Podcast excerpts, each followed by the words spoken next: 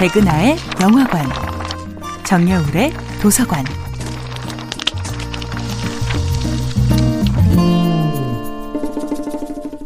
안녕하세요. 여러분과 아름답고 풍요로운 책 이야기를 나누고 있는 작가 정여울입니다. 이번 주에 만나보고 있는 작품은 셰익스피어의 햄릿입니다. 오피리어의 마음 속에서 아름다운 햄릿은 죽었습니다. 그럼에도 그녀는 복수의 광기로 미쳐가는 연인에게 신의 축복이 내리기를 기원합니다.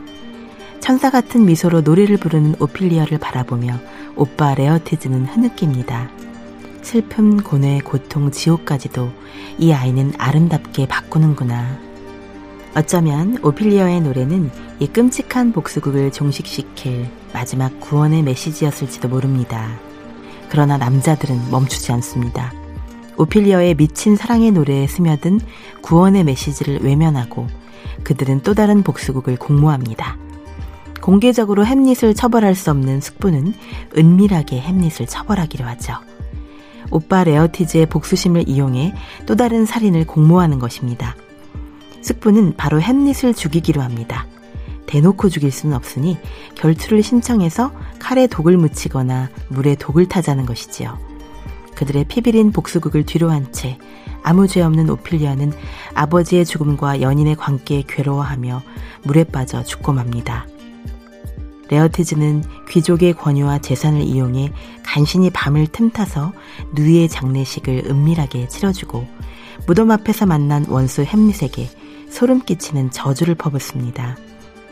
숙부 클로디어스는 햄릿과 레어티즈와의 펜싱 시합을 주재하여 햄릿을 독살할 계획을 세웁니다.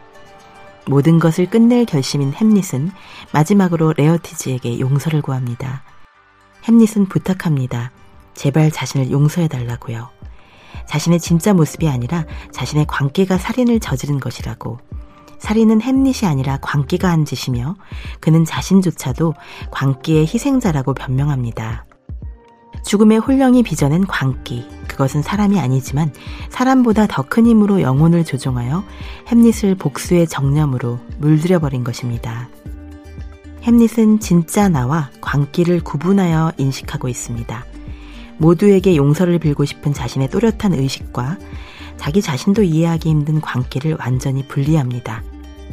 광기는 사랑하는 모든 사람들을 결국 죽음에 이르게 한 햄릿이 스스로에게 발급한 유일한 면죄부였습니다.